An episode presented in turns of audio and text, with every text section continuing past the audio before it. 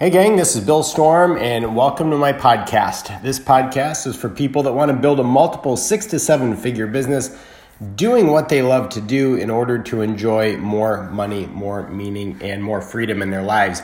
Today's episode is titled Potatoes, Eggs, and Coffee Beans.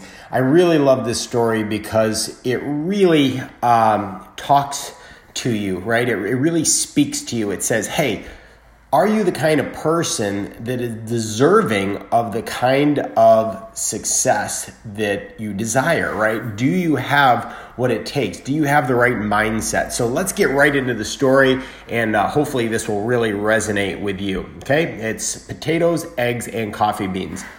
Once upon a time, a daughter complained to her father that her life was miserable and that she didn't know how she was going to make it. She was tired of fighting and struggling all the time. It seemed just as one problem was solved, another one would soon follow. Her father, a chef, took her to the kitchen.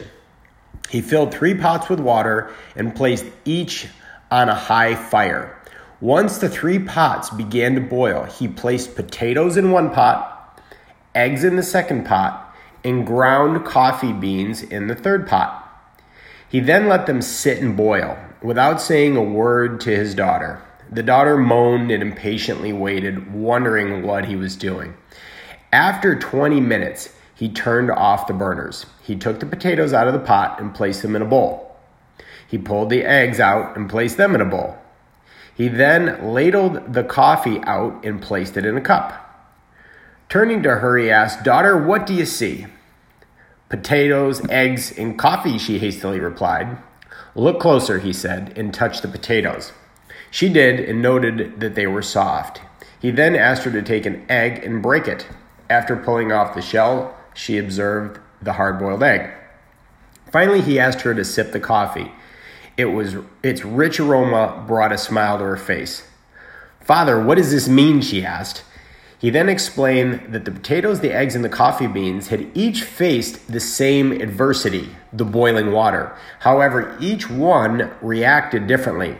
The potato went in strong, hard, and unrelenting, but in boiling water, it became soft and weak. The egg was fragile, with the thin outer shell protecting its liquid interior until it was put in the boiling water. Then the inside of the egg became hard. However, the ground coffee beans were unique. After they were exposed to the boiling water, they changed the water and created something new. Which are you? He asked his daughter. When adversity knocks on your door, how do you respond? Are you a potato, an egg, or a coffee bean? So, what's the moral of this story?